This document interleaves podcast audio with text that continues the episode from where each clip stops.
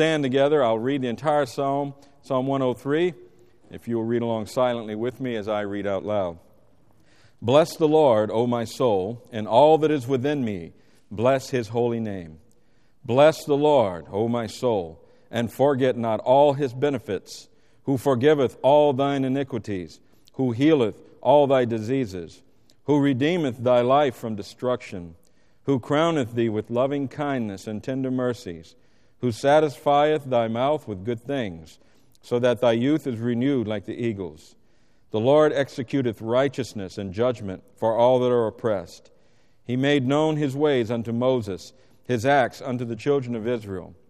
The Lord is merciful and gracious, slow to anger, and plenteous in mercy. He will not always chide, neither will he keep his anger forever.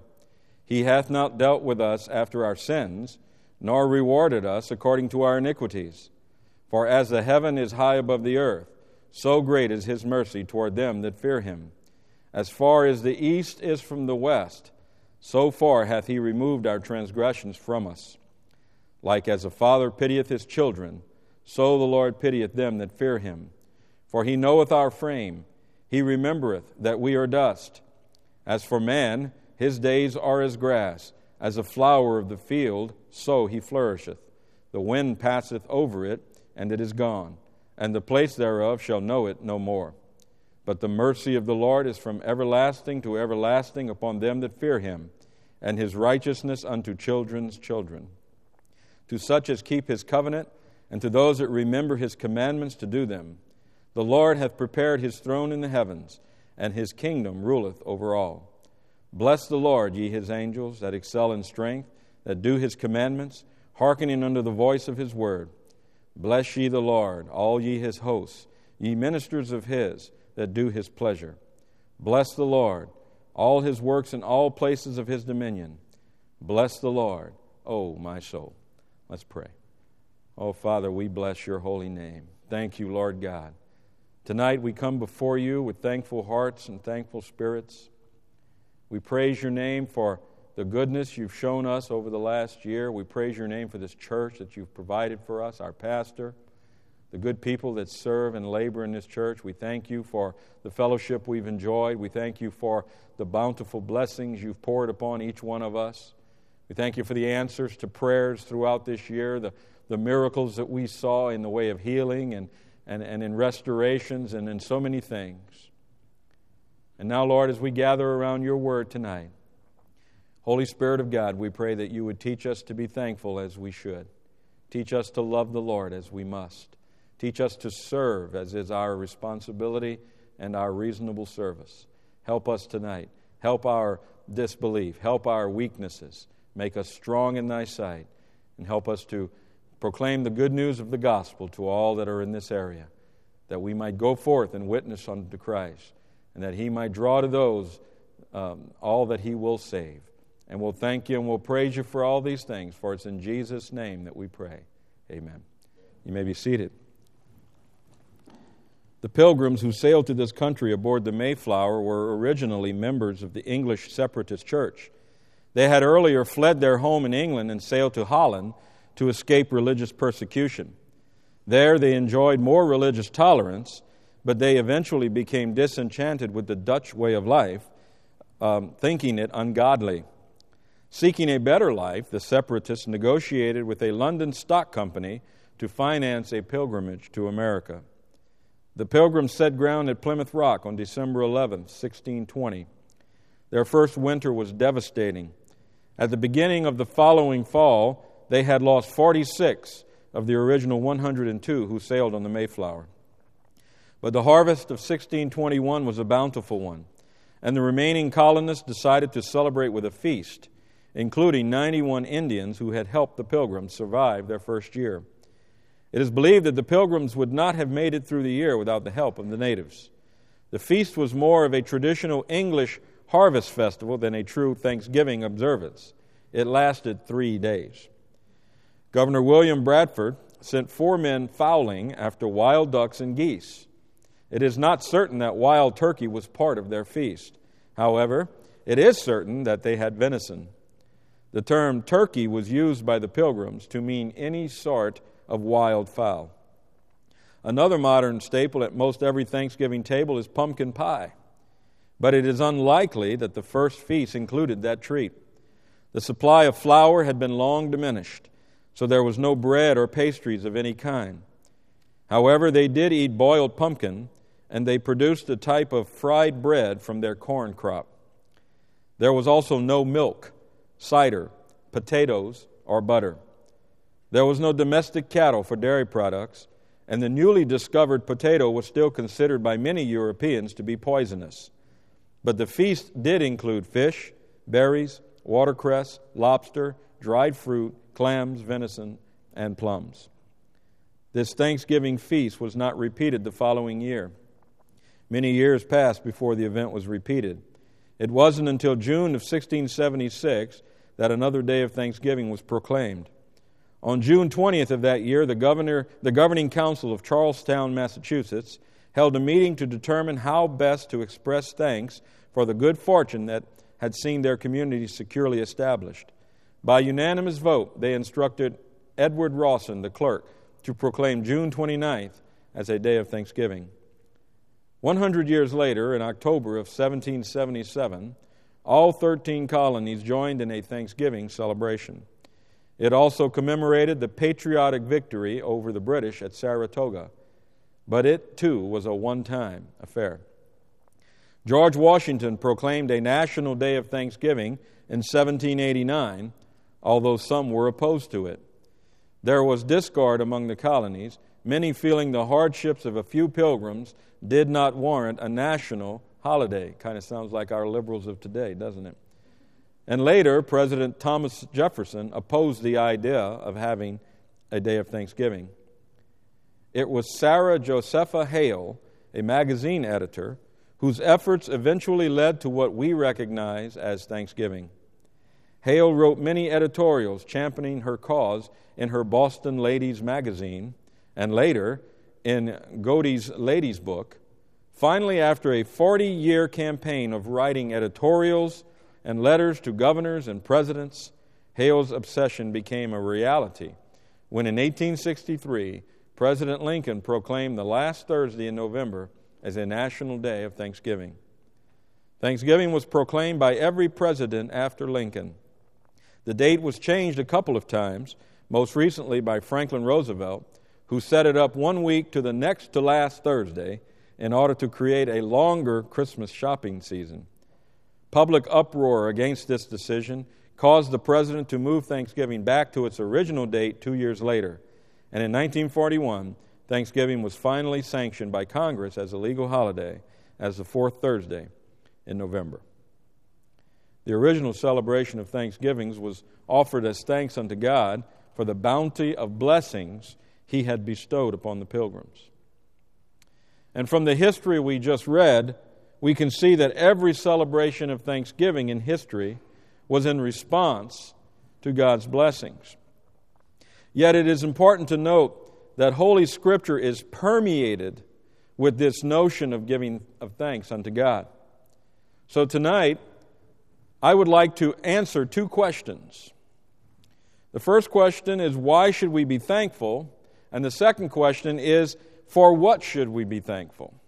So let's begin tonight with, first of all, addressing the question, why be thankful?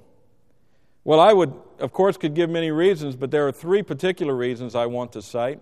And the first one is this. Number one, I think we should be thankful because thankfulness is commanded. In the Word of God, we find that thankfulness is commanded. In Psalm 50, verse 14, we read, "Offer unto God thanksgiving, and pay thy vows unto the Most High." In Philippians chapter 4 and verse 6, again, we read, "Be careful for nothing, but in everything by prayer and supplication with thanksgiving let your requests be made known unto God." All that you and I do, all that we do because we have been commanded to do. That is, if we are good children of God. We don't do the things we do because they're popular. We don't do the things we do because they're all fun. We do them because we have been commanded to do them. Now, how we do these things, whether that be willingly or grudgingly, is a different matter. But it remains that we all do what we do because we are commanded by God to do them. So we are commanded to express thanks unto God. Has there ever been a time in your life when you did not feel like expressing appreciation? How many of you would say, there have been times when I didn't feel like being thankful? Sure, we could all say that. In fact, there may have been times when you felt like telling everyone exactly what you thought and how you really felt. I've had those times. Yet you restrained yourself. You demonstrated self-control, and you managed to force out appreciation, however insincere at the moment it may have been. And this is what we call maturity. We have learned, as we've grown over the years, to show and express thanks even when we don't feel thanks. Now, I do not state this to imply that we should grudgingly give thanks unto God. Please do not misunderstand my statement. Certainly all of us here tonight would admit that we deserve nothing from God and that He owes us nothing. And this truth, that we are commanded to give thanks unto God, should serve to remind us and to teach us that no matter what happens around us or to us, we must be people of thankfulness. We should be thankful in the good times, of course, that's easy. But we also need to be thankful in the bad times because we are commanded to, if for no other reason, because God said so. Now, we've all used that on our children. Daddy, why do I have to do this? Because I say so. Now, if we expect our children to accept that answer, then we too must accept that answer from our Father. God, why should I be happy in all of this? Because, my child, I said to. And that should be good enough. Now, the converse of this, of course, is thanklessness. And thanklessness, by the way, is always the result of discontent. Paul addressed this matter very clearly in Scripture. In 1 Timothy chapter 6, verses 6 through 8, Paul writes, "But godliness with contentment is great gain. For we brought nothing into this world, and it is certain we can carry nothing out. And having food and raiment, let us be therewith content." You know, Americans are spoiled, rotten people. You know that? We whine and complain and we cry because we can't buy a new car, or we can't afford that trip we wanted to take. Yet in some nations in this earth, people will wake tomorrow morning, they won't have a turkey in the oven. They don't have an oven. They don't have a house. They don't have a bed. And there are some young boys in this room, some young children, let me tell you, there are some young people in the world the same age as these kids that don't have any parents, living in squalor, living in filth, and we in America have the nerve to complain. We have the nerve to ever, at any instance in our life, gripe and complain. We have been so blessed in this nation by our God. Oh, Paul said, having food and raiment, be happy, be content. Whatever God has given you, you be happy and content, because we're not taking anything with us. So we must humble ourselves, and we must realize that if we receive any good thing, it is of God that we receive it. And we must not expect to receive good and not evil in this life. Job talked about that in Job chapter 2, verses 9 and 10. Then said his wife unto him, "Dost thou still retain thine integrity? Curse God and die." Boy, what a wife. What a helpmeet. What an encouragement. How would you guys like it if you're laying in bed sick and your wife comes up to you and says, "Why don't you just curse God and die?" But he said unto her, "Thou speakest as one of the foolish women speaketh. What? Shall we receive good at the hand of God? And shall we not receive evil? In all this, did not Job sin with his lips? Now let me tell you, Job was thankful, but not because he felt thankful at that moment. But Job was thankful because he was commanded to be thankful by his God. He knew that the sufferings of this life are nothing compared to the glory that awaited him in heaven. And if it be God's will that Job die, Job knew that on the other side, there's a greater life awaiting him. And folks, the same is true for you and I. I came to the realization after I was saved that I'd be better off dead. And the older I get, the more I realize that. In Romans 8, verse 18, Paul says, "For I reckon that the sufferings of this present time are not worthy to be compared with the glory which shall be revealed in us." Oh, let me tell you, we ought to be thankful tonight. We have a plethora of reasons to be thankful tonight, but we ought to be thankful simply because God said to be thankful. And because God is good.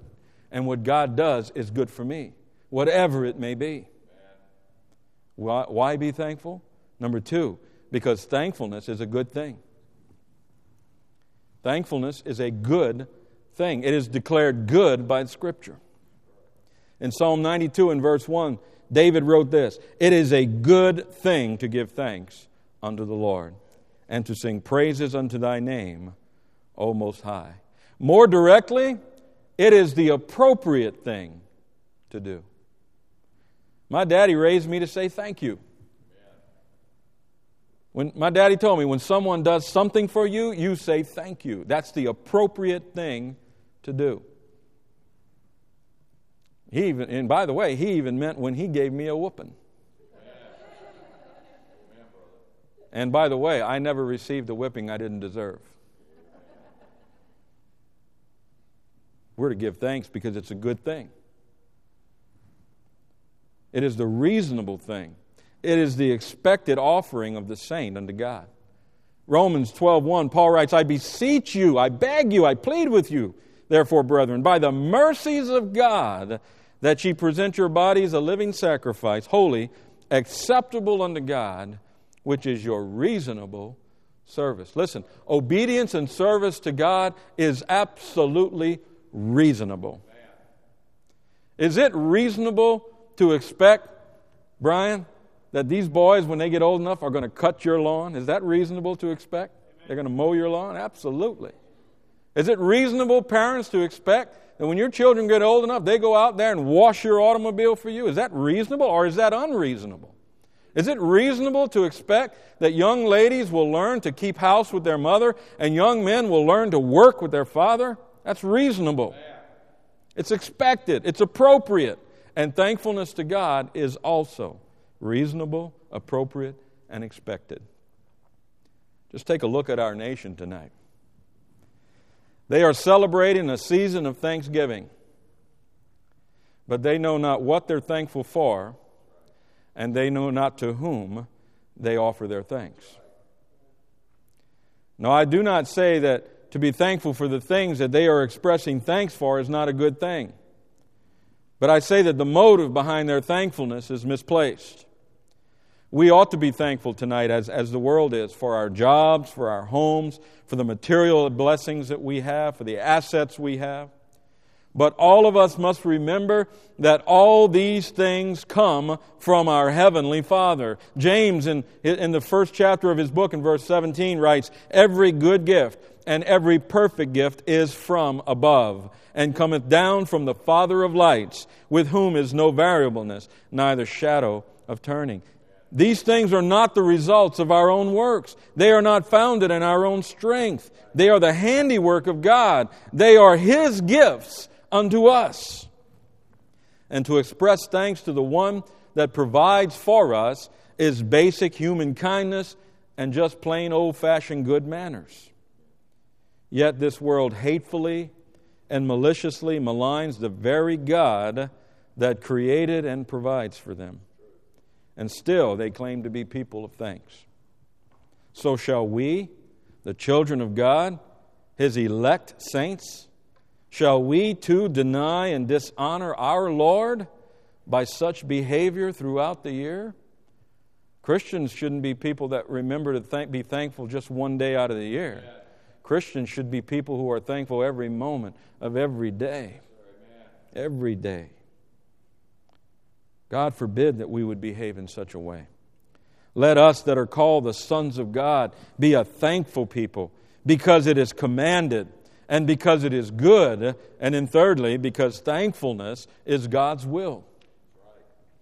In 1 Thessalonians chapter 5 and verse 18, Paul writes, "In everything give thanks, for this is the will of God in Christ Jesus concerning you." Now, consider this with me for a moment. We know that Scripture clearly teaches that God is all-knowing, that He knows everything that we need, and that He withholds nothing good from us, even when that thing might be something that we would consider to be bad. God acts in our best interest at every occasion in our life. Therefore, for us to express a lack of thanks at any instance in our life is, in fact, to express thanklessness unto God our Father, who hath ordained these things unto us for our benefit and for our admonition. It's just plain old showing God no thanks. I mean, even that problem you went through, or you're going through, or you're going to go through, we ought to be thankful to God that not only that He allowed us to endure that, to learn from it, but that He takes us through it to the other side. When a problem starts in my life, I get excited, because I know God's going to do some great thing to bring me to the other side. Because I know I'm either going to get to the other side or I'm getting to glory. One of the two. And either one of those are fantastic. And we just need to learn to be thankful. Express our thanks. It would be presuming upon knowing that which is best for us and stating that God has made poor decisions and His judgment is flawed concerning my best interest. If I do not express thanks to God, even in the troubles, then I am presuming to say, I know what's best, and God has made a mistake. And I'm sorry, but I'm not going to say that, because that might be the last thing I say. Right. Paul clearly stated in Romans chapter 8 that God is in control and that everything takes place as God wills. In Romans 8:28, we read, "And we know that all things work together for good to them that love God, to them who are the called according to His purpose." It doesn't say that most things work together. It didn't say some things work together. It said all things work together for good, as God sees good, not as I see good. In Romans 8:35 through 39, Paul writes, "Who shall separate us from the love of Christ? Shall tribulation, or distress, or persecution, or famine, or nakedness, or peril, or sword? As it is written, for thy sake we are killed all the day long. We are accounted as sheep for the slaughter. Nay, in all these things we are more than conquerors through Him that loved us. For I am persuaded that neither death, nor life, nor angels, nor principalities, nor powers, nor things present, nor things to come, nor height, nor depth, nor any other creature shall be able to separate us from the love of God, which is in Christ Jesus our Lord." So we are thankful tonight. Why? Because it is commanded, because it is good, and because it is the will of God. Now that we have established why we are thankful, allow me to take just a few moments and share some thoughts with you concerning what should we be thankful for. Well, number one, I say tonight we should be thankful for the goodness and mercy of God. In Psalm 106, verse 1, the psalmist writes, "Praise ye the Lord. O give thanks unto the Lord, for He is good, for His mercy endureth forever." I grow weary tonight of those that choose to belittle the goodness and the mercy of God. Throughout human history, we can see the ingratitude of man toward God. There are those today that breathe the air God created. They drink the water God has purified. They enjoy the food that God has brought forth upon the earth. Then they curse him and they deny him in the next breath. They say, where is the proof of his existence? These devise elaborate explanations and theories surrounding the origin of the universe.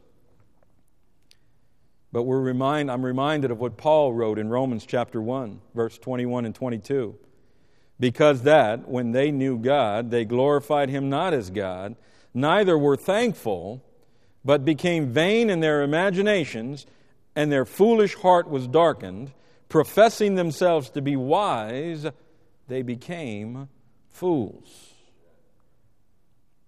I'm amazed at how many stupid, educated people there are in the world. I mean, they have degrees and they have doctorates, and they need 3 sheets of paper just to sign their name. But they don't have the intelligence that the 2 and 3-year-olds sitting in our nursery tonight have, because they know that God created all things. Now, and by the way, those 2 and 3-year-olds will believe that God created all things until they get old enough for these so-called intelligent people to convince them otherwise. Jesus said, except you become as little children. You know, there's something great about the innocence of little children. And we need to be thankful tonight. We need to be thankful for the goodness and the mercy of God. But one might say tonight, well, what you're saying, that's just argumentative. That's dogma, ready for a fight. By what authority do you and Paul make such statements against another man's beliefs? It's not me that makes the statements, it's God. And in Psalm 14, verses 1 through 3, the Word of God says, the fool has said in his heart, there is no God. They are corrupt. They have done abominable works. There is none that doeth good. The Lord looked down from heaven upon the children of men to see if there were any that did understand and seek God. They were all gone aside. They were all together become filthy. There is none that doeth good. No, not one. Let the world foolishly deny God. But let the elect saints of God proclaim His goodness and His mercy unto all generations, and let us be thankful in the same. We should be thankful tonight for the goodness and mercy of God. Secondly, we should be thankful for the gift of Christ. 2 Corinthians chapter 9 and verse 15, we read, thanks be unto God for His unspeakable gift. What would you consider a super-duper gift today? If Christmas were tomorrow morning, and can you imagine, what would be a super-duper gift? A new Lexus? December to remember? You know, you open the curtain and there's a new Lexus and your wife or your husband's holding the key. Would that be a super-duper gift? How about a $1 million inheritance? That'd be super-duper, wouldn't it?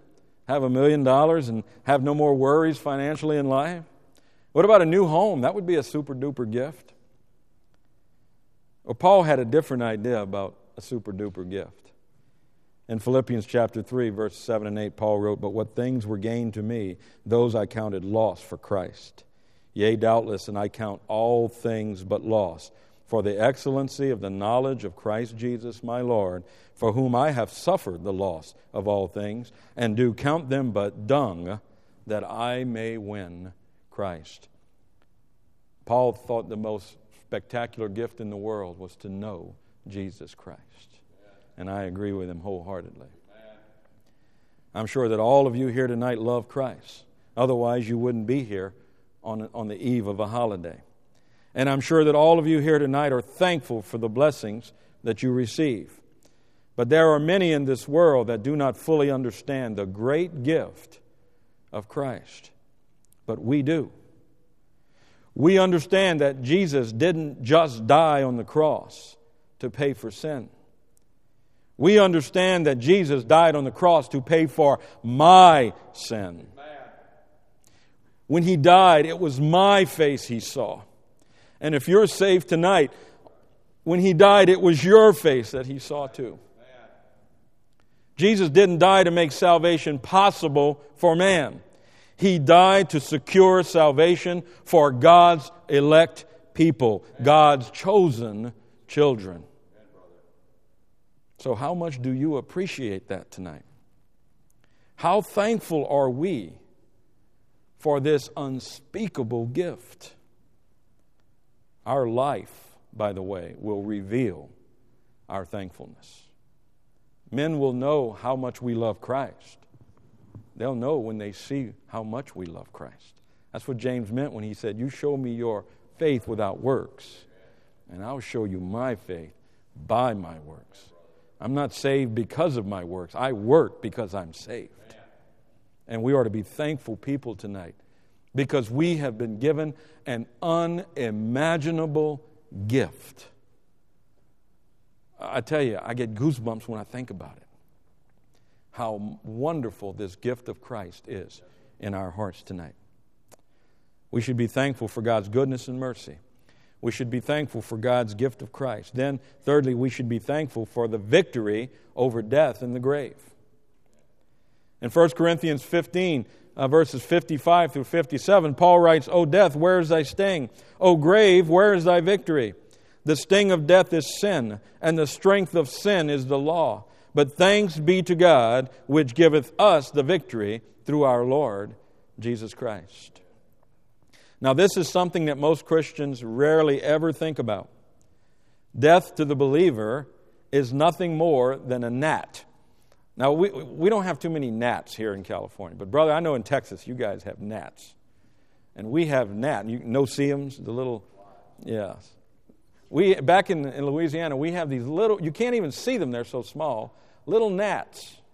And they are the most peskiest things you've ever seen. Now, death to the believer is just like that. It has absolutely no power over us. Think about that for a moment tonight. Death has no power over you. In Revelation 20 and verse 6, we read, Blessed and holy is he that hath part in the first resurrection. On such the second death hath no power. But they shall be priests of God and of Christ, and shall reign with him 1,000 years. I don't. Those little gnats back home, they don't have any power over me. I don't have to worry about when I'm picking me up and carrying me away. They can't do that. They don't have any power over me. And we have no fear of it. We don't have, as Christians, we don't have a fear of death, or at least we shouldn't. Because in Philippians chapter 1 and verse 21, Paul writes, For me to live is Christ, and to die is gain. Listen, death is our gateway to eternal life. It's the door that ushers us into heaven. In 2 Timothy chapter 4 and verse 6, Paul writes, For I am now ready to be offered, and the time of my departure is at hand. It's just like Paul is in the waiting area about to board the plane to fly to heaven. He says, hey, I'm getting ready to depart. I'm leaving from the next gate. But the way he was leaving doesn't sound very pleasant. It was at the end of the headman's axe. But Paul looked forward to it. He said, I'm ready. I'm ready to be offered. He said, I'm ready to go. And death to you and I as God's children is nothing to fear. It's our gateway to eternal life, to the presence of the Lord. We do not live in fear today. In 2 Timothy chapter 1, Paul writes, For God hath not given us the spirit of fear, but of power and of love and of a sound mind.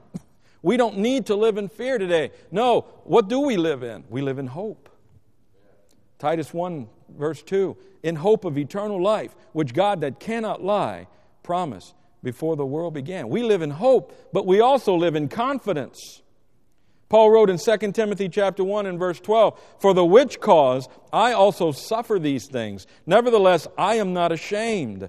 For I know whom I have believed, and am persuaded that he is able to keep that which I have committed unto him against that day. We live in confidence. Listen, Christians, I mentioned it in my Sunday school class Sunday morning. We shouldn't live in defeat. The Christian should never have a bad day. We are more than conquerors. Death has no power over us. The grave cannot control us. We are promised the victory in Christ. We must walk in faith. We must live in confidence. Now, that's not to say bad things don't happen to Christians, but you don't have to live in defeat under that, because on the other side, there's either victory or we're in the presence of the Lord, which is the greatest victory of all. You know, life has a hard time throwing you a curveball when that's your attitude. If you just remember what this is all about. This isn't about houses and land. It's not about money. It's not about turkeys. It's not about football. It's all about the glorious God in heaven. And we are to honor Him. We are to love Him. We are to serve Him. And one day soon, when He's ready for us, He will take us home to be with Him for all eternity. And while we're here, He says, just work for me. Just stay busy. We're to be thankful today. We're to be thankful. For all of this, I'm thankful that I have victory in Christ, that I have victory over death and the grave. I'm thankful for the gift of Christ. I'm thankful for the goodness and mercy of God. And lastly tonight, I'm thankful for all things. Number 4, we should be thankful for all things. In Ephesians chapter 5 and verse 20, Paul writes, giving thanks always for all things unto God and the Father in the name of our Lord Jesus Christ. Now listen, and I'll close off. We do not have the luxury of picking and choosing the things for which we give thanks. In this, God is very wise. If I truly learn this biblical principle, then I will love all men as I should. I will accept God's sovereignty over all things. I will trust God's providence over all things. I will understand God's superiority over all things. But if I fail to be thankful in all things, at moments and times in my life, I will deny God's sovereignty, I will doubt God's providence, and I will reject God's authority. In short, I will become a God unto myself. I can't pick and choose. Oh, I'll be thankful for this, but I won't be thankful for that. No. That's not how it works. God says, you just be thankful, and you let me sort it all out. But you love everyone. You be thankful for everything. You be diligent in your labors for me, and you let me take care of the rest. Seek ye first the kingdom of God and His righteousness, and all things shall be added unto you. We just need, in America, we need to forget about ourselves and start thinking about God. That's our problem in America. We're thinking about ourselves too much. And we forgot all about God. We only remember God on Sunday or when something bad happens. Oh, where can I pray? 364 days out of the year, we don't even know who God is. At least that's how we behave. And we must learn to be thankful in all things, because in this God is wise. Because you and I don't have the intelligence to know what is good and what is not. Does that sound familiar? In Genesis chapter 3, verses 4 and 5. And the serpent said unto the woman, ye shall not surely die, for God doth know that in the day ye eat thereof, then your eyes shall be opened, and ye shall be as gods, knowing good and evil. Listen, I don't care how smart you think you are, you're not smart enough. You can't tell the difference between good and evil. And as in fact, in this world, men call evil good and good evil. And no matter who we may think we are, the devil will get us if we eat from that tree. God said, just be thankful in all things. In everything, give thanks, for this is the will of God concerning you. So give thanks tonight. Why do we give thanks? Because it's commanded, because it's God's will, and because it is good. And then be thankful for God's goodness and mercy. Be thankful for God's gift of Christ. Be thankful for victory over death and the grave. Just be thankful for all things. For in this, God will provide all things. God is in control.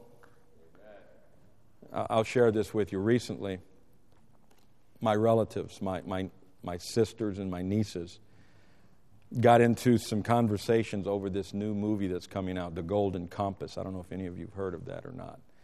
But it's a series of books written by an absolute devout atheist. and they were all talking back and forth about how we need to get together and we need to boycott this movie and we need to do all these things. And I told them, I said, you know, there have always been men like this in the world, and there will be men like this in the world until the Lord comes back. We don't need to fight against men like that. What we need to do is look inside. Because my Bible says, if my people, which are called by my name, will humble themselves and seek my face and turn from their wicked ways, then will I hear in heaven, then will I heal their land. Folks, tonight, if we want to blame someone for America, we need to blame ourselves. Because it's not the politicians that ruined America.